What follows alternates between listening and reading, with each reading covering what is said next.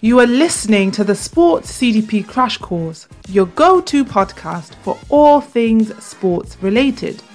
We talk about how sports clubs and teams can sell more tickets and merchandise than ever before, and how they can negotiate sponsorship agreements of higher value.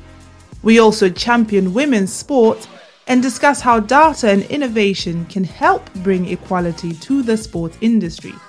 We have interviewed industry leaders who have worked with the likes of the NFL, FC Barcelona, Women in Football UK, FIBA, the Davis Cup, just to name a few. So don't miss out. Listen to today's episode. Our next guest is the co founder, co host, and senior producer of the Africa Business of Sport podcast.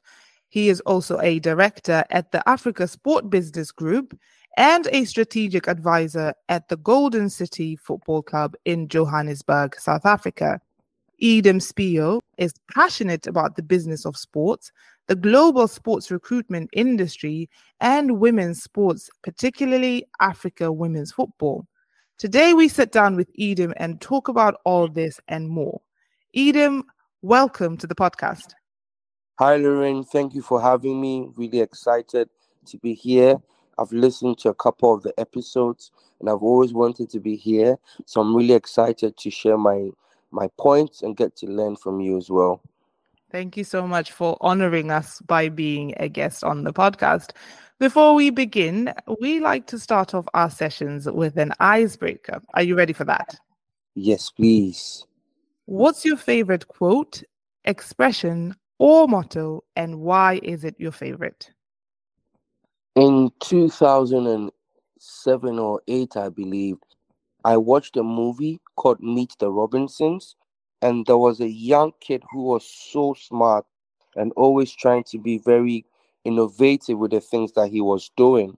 And anytime I watched the movie, I could relate to him so much because at that stage, I was in school also very geeky, trying to follow the, the science route. And there was this phrase he always said, keep moving forward, keep moving forward. And it really stuck with me. So at every point in time where I may feel slow with something or I may feel demotivated, that phrase comes to me, keep moving forward. Fantastic. But right now, I'm going to ask you to look backwards a little bit uh, for us and take us right back to the beginning when you first got involved with sports. When was the first time you sort of fell in love with sports?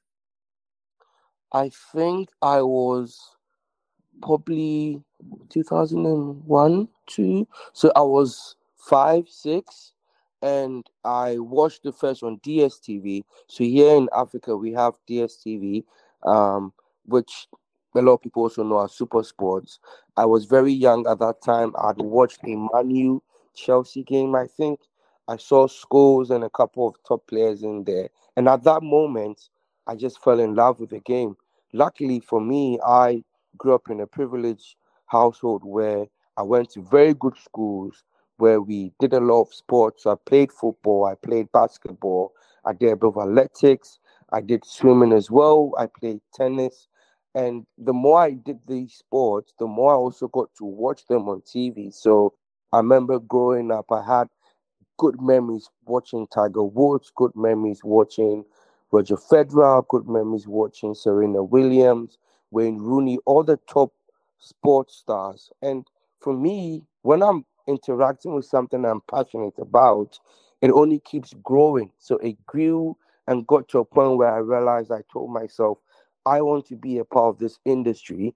However, I knew very early on that I couldn't become an athlete because of the demographic I found myself in in the past and even till now. A lot of African parents are not necessarily in acceptance of the fact that their kids want to go pro.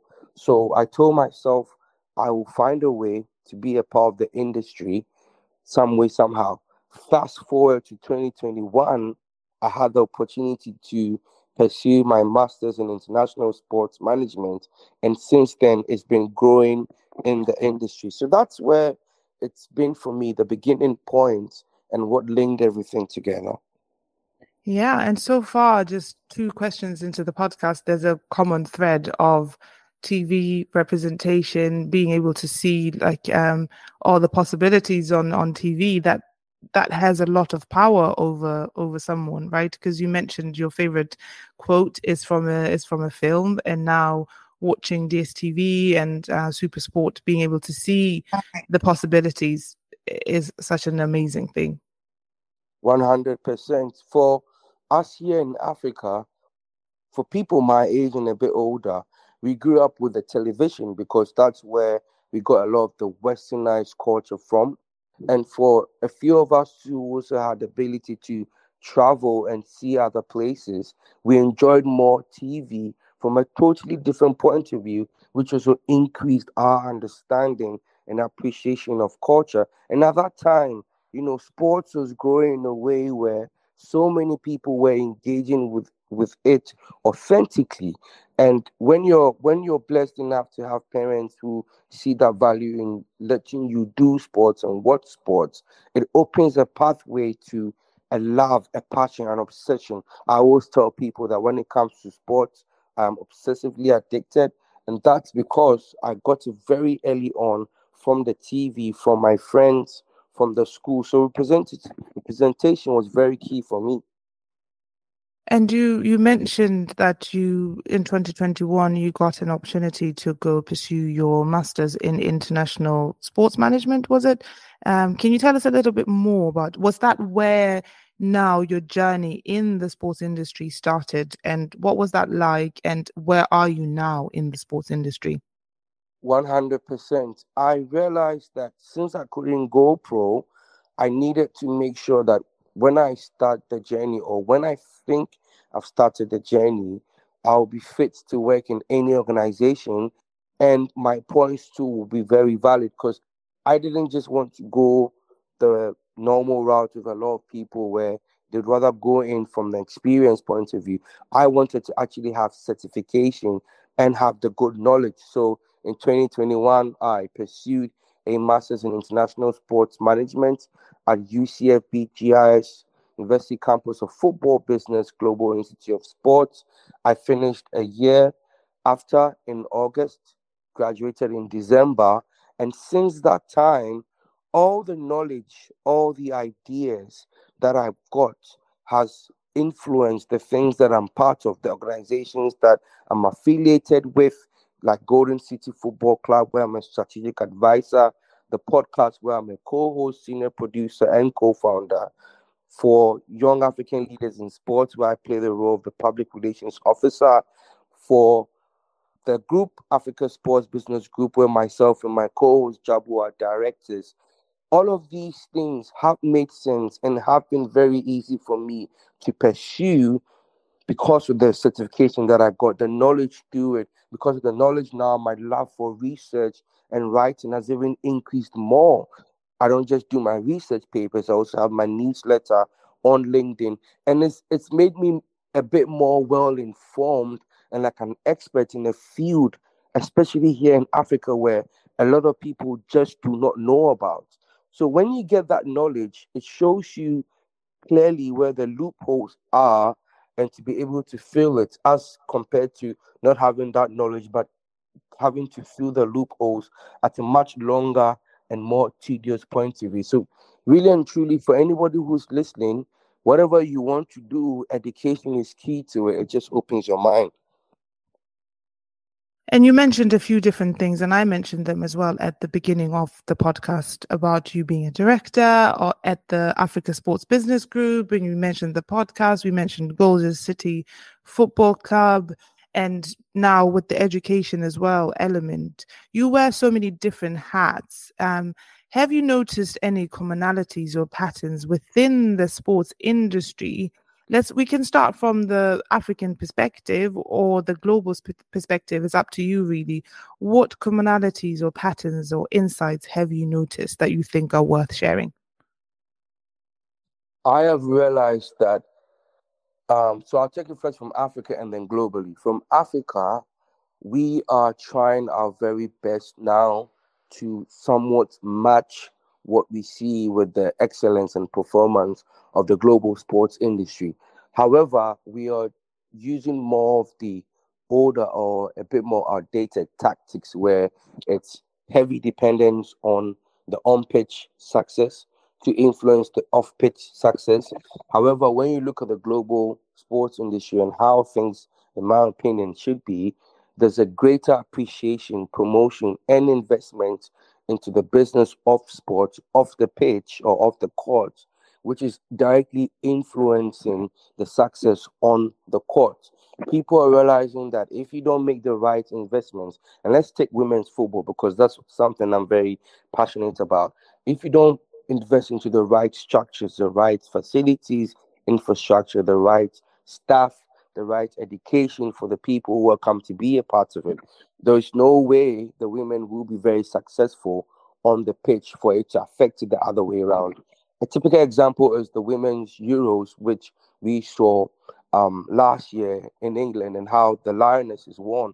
They won because investment had been put into the game prior to that tournament, and we could see it directly being reflected. So there's only going to be a greater increase in sports business. And one glue that makes that mm. a reality is the different conferences and summits that we see. We've seen the summit in Athens, we've seen with Soccerex, we've seen with World Football Summit, we've seen here in Ghana one called Afro Sports. So there are different entities coming up with increased sports business conversations that is starting to change the point of view of people to realize that hey we need to be a, a bit more appreciative of partnership of fan engagement of sponsorship because these things will bring in the right structures and when they bring in the right structures we can expect success on the pitch that's how i see the african and the global sports industry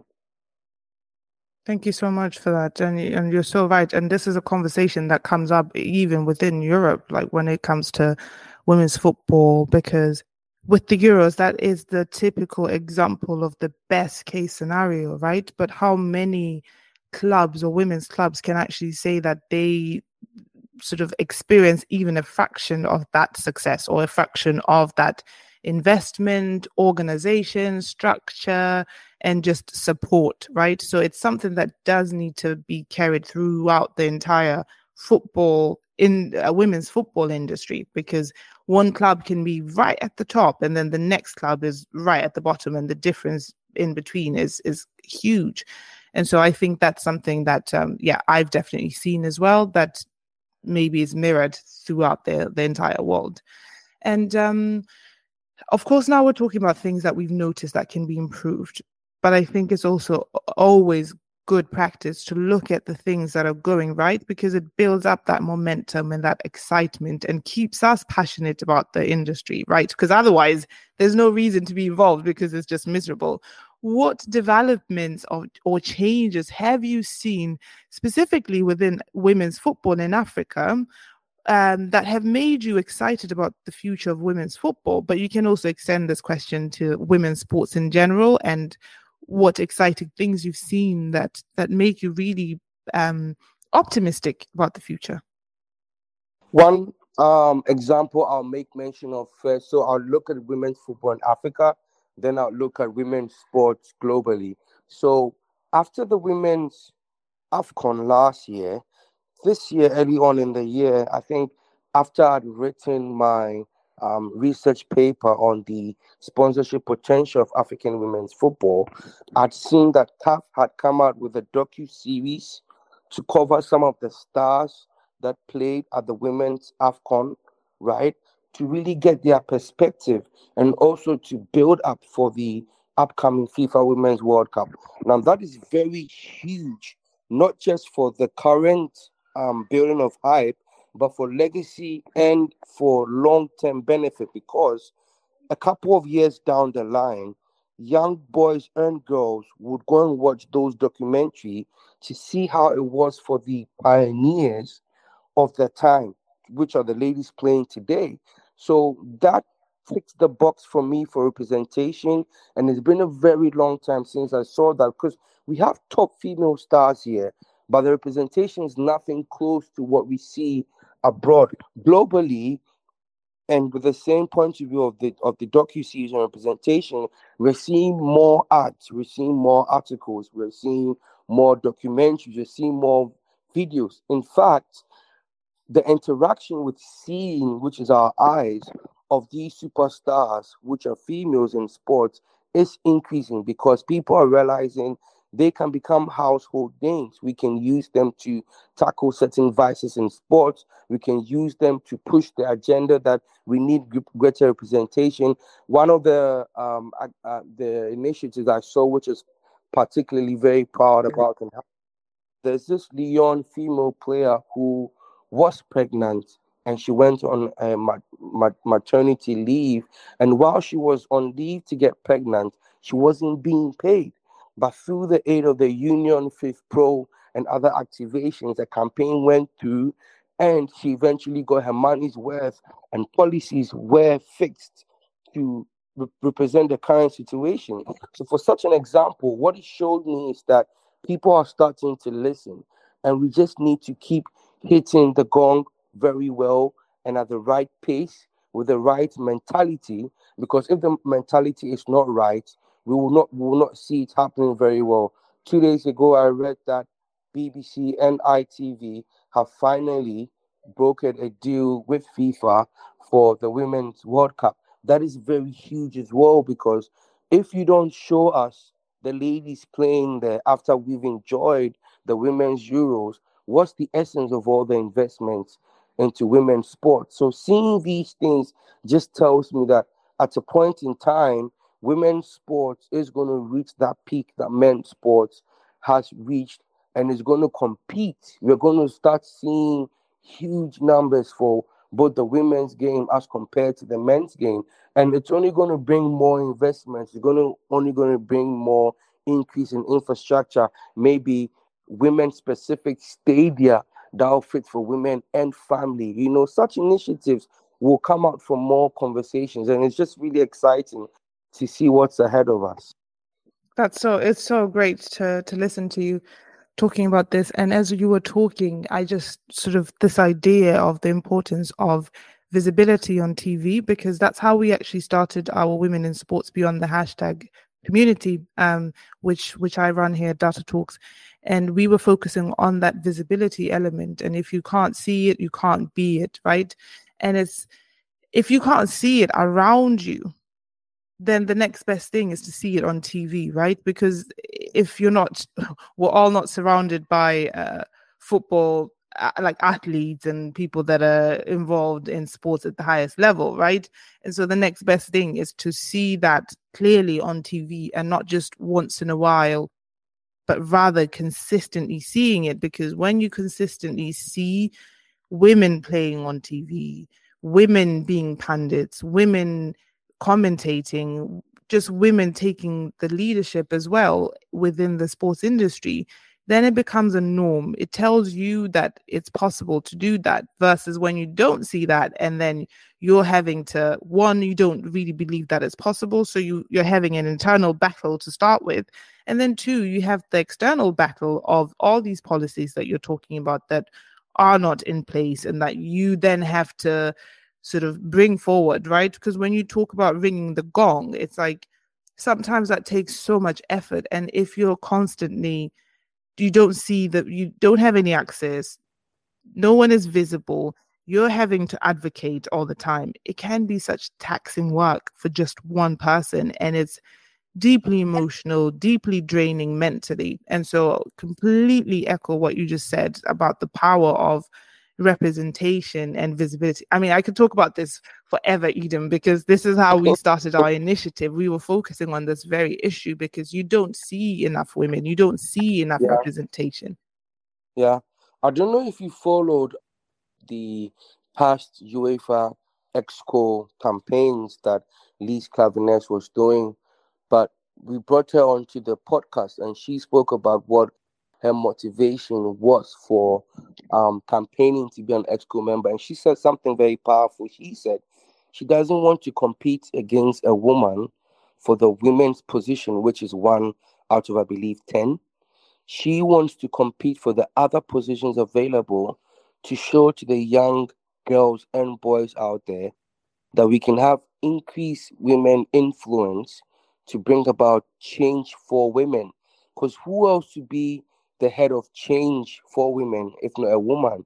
A man may not understand the certain things that contribute to genuinely bringing change for a woman. But when you see greater representation there, not just for the women's quota, but in general, it really shifts that mindset. And I remember when she came on the pod, we were very supportive of her. Unfortunately, she couldn't win the first time, but we we're very confident on the second chance, people will start to say, hey, UEFA, you are saying you support women's football. Let it show in your EXCO member. And that can be really that, you know, ripple effect for us to get to a point. I was telling another lady we brought on the podcast that I'm looking forward to the day a woman becomes the head of UEFA, a woman becomes the head of the IOC, a woman becomes the head of FIFA, the head of CAF. When we start to see these things, it becomes a norm to us, and there's no way that the negative people in the sport can say harmful things to the women to affect them because we are directly seeing them in these right positions. Fantastic. Another area you're passionate about is the global sports recruitment industry. Uh, you believe that if sports transcends barriers, then anyone in sports should be able to work anywhere in the world. Uh, can you tell us a bit more about this? Yes, please. Um, I'm always saying that big sporting organizations boast that they are global entities with fans across the world. Some of these fans actually are so passionate that they would want to have the opportunity to work with you and be closer to you because of course that which you're passionate about you want to invest more time in not just even enjoying but being a part of the growth for that passion i've seen a huge demographic um, problem where a lot of people across board do not have opportunities to be a part of such organizations that they are passionate about because of the barriers in place, the physical barriers and the policy barriers in place. Now I ask myself, we live in a global world. It's quite easy for people abroad to come and find jobs here. Let me use Africa in particular because you and I can relate to the situation. It's easy for people abroad to come and get jobs here because for us here, we look at competency to an extent and experience. However, it's very tough for an African, wherever you come from, to get jobs abroad because you know there's so many issues I don't want to go deeply into, but this affects us. And I'm always saying that if it comes to sports, there should be policies that protect people. If you're gonna allow an athlete to go and play in a country different from theirs in a sport that they love, also allow a person who love to work in that industry to move around and be a part of it. If it's a sports work visa, if it's a, a work visa where an individual can apply for prior to applying for jobs, open it up because that is the only way you can have diversity and inclusion genuinely within these organizations. You can't tell me you want to come and do an activation in my country and you don't have a lot of people from my country working for you. Where are you going to get your ideas from? How are you going to know the right things to do and say and implement? Right? So it's extremely important for such unnecessary barriers which really prevent people from coming to be a part of these sports clubs and organizations to be taken away and for them to realize that let's look at the individual situations. Number one, are they competent? Number two, do they have the experience? Number three, is the passion there? And number four, what is their motivation for coming? If all of these things hit the nail on the head, let it be very easy for them to apply for a work visa, get this, and come in, right? So if you boast that you're a global entity, employ people from those places to genuinely show that, of course, you are global. You have people from Pakistan, people from Angola, people from China, people from wherever you have in the world working for you, not necessarily because they have family or they've grown up there, but you've given them the opportunity to come and work with you. And that reminds me that there's a, a, campaign that's active right now in the UK, actually, and it's led by the international student um, sort of community. Eh, the fact that uh, and you you did your masters in the UK I did my undergrad in the UK actually. And um, at the time now it's different but at the time when I did my undergrad you only had 4 months to sort of get a job and then four if months. you don't 4 months. Yeah. Yes. Um, and as well at the time it was nearly impossible because this was the time of Theresa May where the immigration laws were really tough because they were really just cracking down on immigration. So they were not looking for anyone really outside of the EU to, to stay in the UK. To pour in all that money into your studies and then have to leave straight away, it's it was very traumatic. But now they've changed it to you get two years to find a job. But according to this movement, and I think they're trying to lobby the government because what you're saying, what you're talking about, it it is quite complicated in the sense that I talk to people from different um, organizations within sports, right? And these are huge organizations, and their hands are tied in a certain ex- to a certain extent because what immigration laws say, and then going about practically sponsoring visas, it becomes such a long, tedious process that it, unless they already know you and they're not looking for you to prove yourself, it then that they don't have that impetus or that sort of push to sponsor someone you know? So it is quite a complicated issue for on the side of this on the side of the sports clubs because it becomes a government issue where we have to really lobby and all that. And I guess it shows the intricacy of of the sports industry that it's dependent on other industries as well and, and other because when you think about the media right it's like sports and then having to work with the media.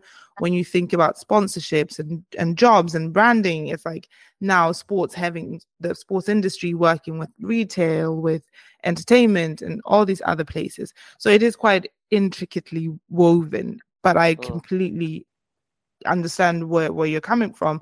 And maybe that's it ties in with your idea of trying to create a unified world for greater sports using um, youth sports ambassadors and diplomats which is something that we spoke about briefly before starting this recording.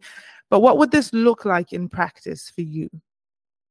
What i am thinking about is the lot of young people between the ages let me just pick a, an age range that will make sense. So between the ages of let's say 13 to 35, these young people would love to be some form of organization that enables them to interact with fellow young people from other countries also passionate about sports. We've seen that there are too many barriers right now existing deeply in sports, which affects the game. So, and it, it leads to things like racism, it leads to things like homophobia and whatnot.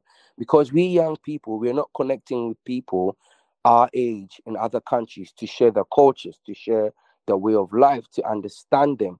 Sports, however, has that power to do it, but I feel like we don't activate it enough and only becomes relevant during, you know, competitions like the Commonwealth Games or the Olympics, where you see people from other parts of the world coming together. I know there's something called the FIFA fan movement, and I know there's something called the IOC Young Leaders Program. However, we need to see an increased and a much more intentional investment into these things. For example, Lorraine, if they come up with this institution called the Global Sports Diplomats, maybe group or something, and people are allowed to apply for these um, group positions, in applying for it, maybe at the end of the application process, they get to pick like 50 or 25 actually this that's even quite small, but it's the beginning. So 25 to 50 people from each of the countries that have people have applied for,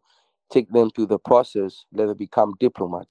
Form such an institution, it makes it very easy to tie it into immigration and say there's this organization that travels or will travel around a lot to not only work with their colleagues from other countries, but to build synergies with them.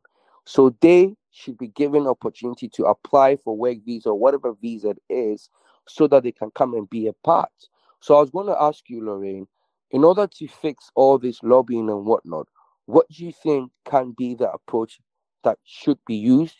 And can be brought in, maybe an existing approach or a new approach that can be brought in to change it.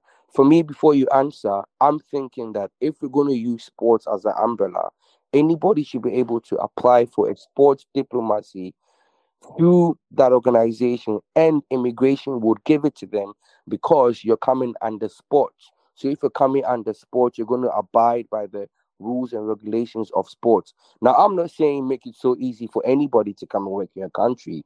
What I'm saying, give an opportunity when a person fits the bill. Do you understand? So, mm. how do you think that can be fixed?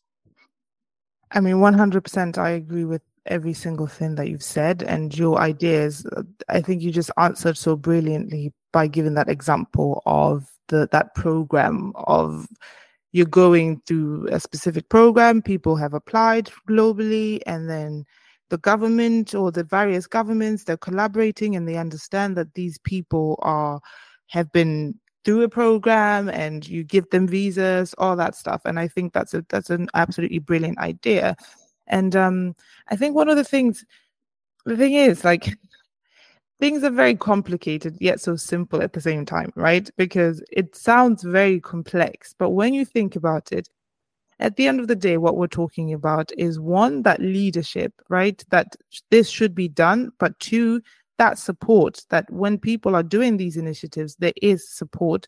But number three, we're talking now about collaboration across different areas, right?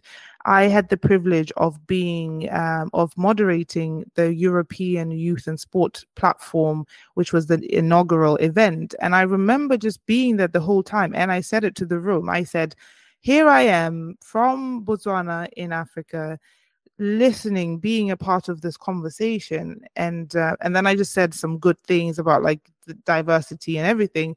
But internally as well i was questioning like what are we doing in africa to sort of and in an organized way right? Because part of it is that we cannot expect others to do for us what our own governments and our own entities are not doing for us. And we need that leadership as well that people that are completely invested in this because when I was watching how everything was organized with the European Youth and Sport platform, it was just so much collaboration, so much giving, so much youth voices first, so much just they're just so collaborative that um, actually the European Youth Forum recently submitted a motion to the um, uh, European Parliament for the banning of unpaid internships, right? And so it's like everything is so organized and wow. intricately woven that there is change actually happening.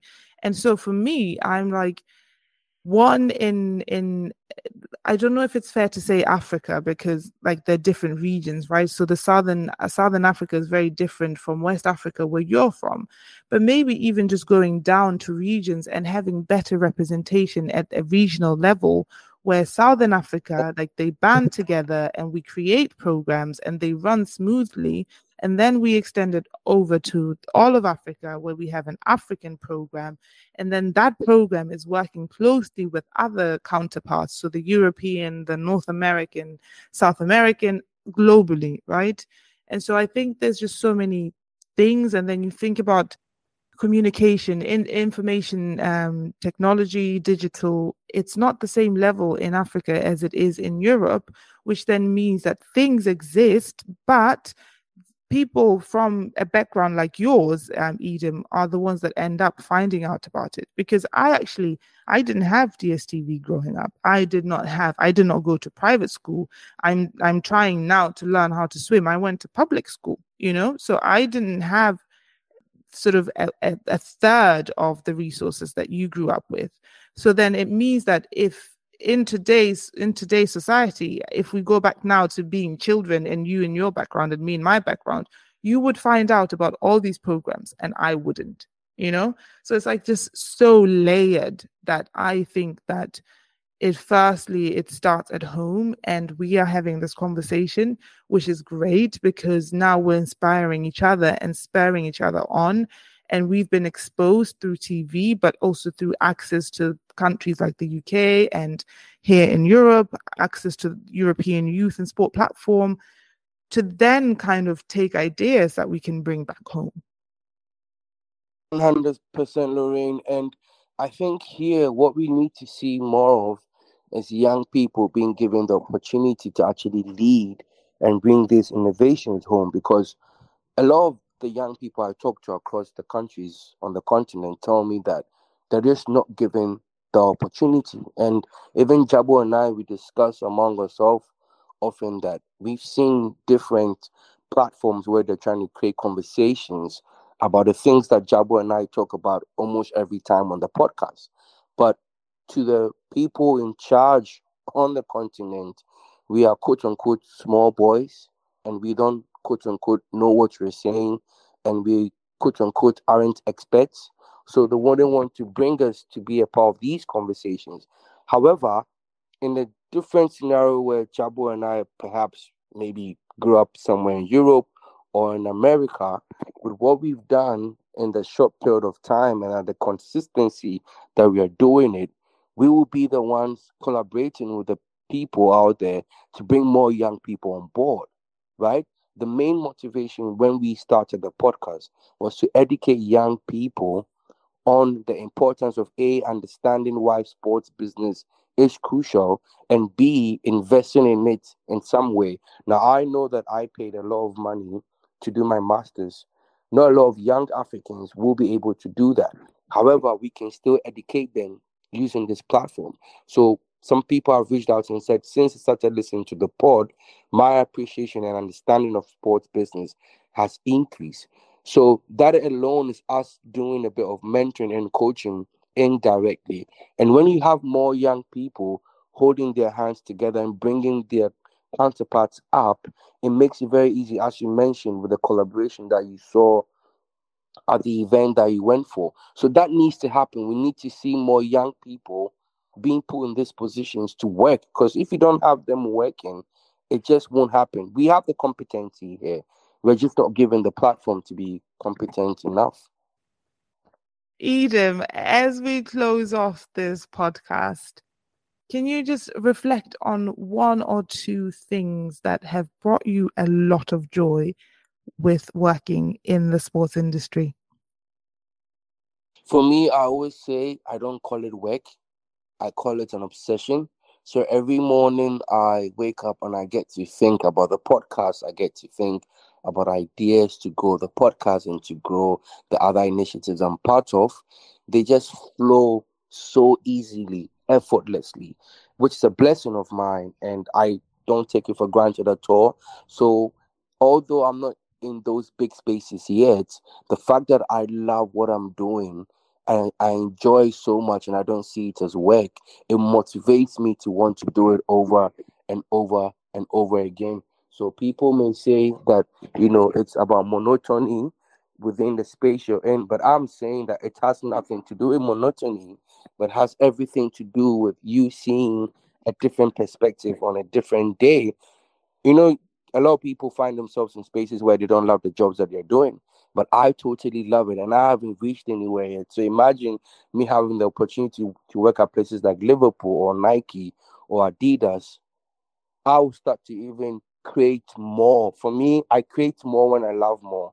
That's how it is. So that's the approach I use to my working in this industry. And like I'm always saying, exciting times ahead. Yeah, and and if anyone wants to collaborate or wants to get started within the sports industry or just wants to like what what what do you say to someone that's listening to your to to this episode right now what what advice or what final words would you kind of give them what what comes to your mind right now when i say this question what comes to mind is the word absorption if you're in this industry and number one you're yet to put your foot in through education or whatnot listen to episodes on the Data Talks platform, on the Africa Business of Sport platform. In fact, absorb more sports business based content out there. There are a lot of them on podcasts, a lot of them on YouTube. It's all for free. Absorb these, get a good understanding, and then go in there and get certification of some sort, whether it's your undergrad or your postgraduate. Once you have the knowledge, it makes you powerful in any space because people know that you know what you're about and you're not just coming up with ideas which may seem flimsy or not too powerful. So keep absorbing more. Let your absorption rate go up. Be like a sponge, taking more, don't take in less, and have the conversations with the people. Let those things you're listening to transform your mentality and your thinking. If you're not being transformed by what you're listening to, then you're not growing at all. So I think the word is absorption and be like a sponge. Take in more, learn more, share those ideas, and continue to be great in this space.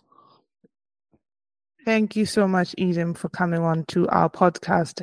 We will provide all the links to Edem's work and any relevant material in the description box. So please make sure that you connect with Edem on LinkedIn and all the other platforms. Edem, thank you very much. Thank you very much, Lorraine. I've really enjoyed this conversation. Perhaps I look forward to a part two when we've grown into a certain space and coming back to reflect on this conversation. I love it. I'm looking forward to that as well.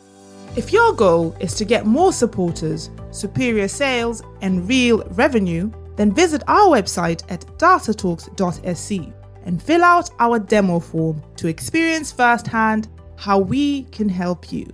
Data Talks, more supporters, superior sales, real revenue.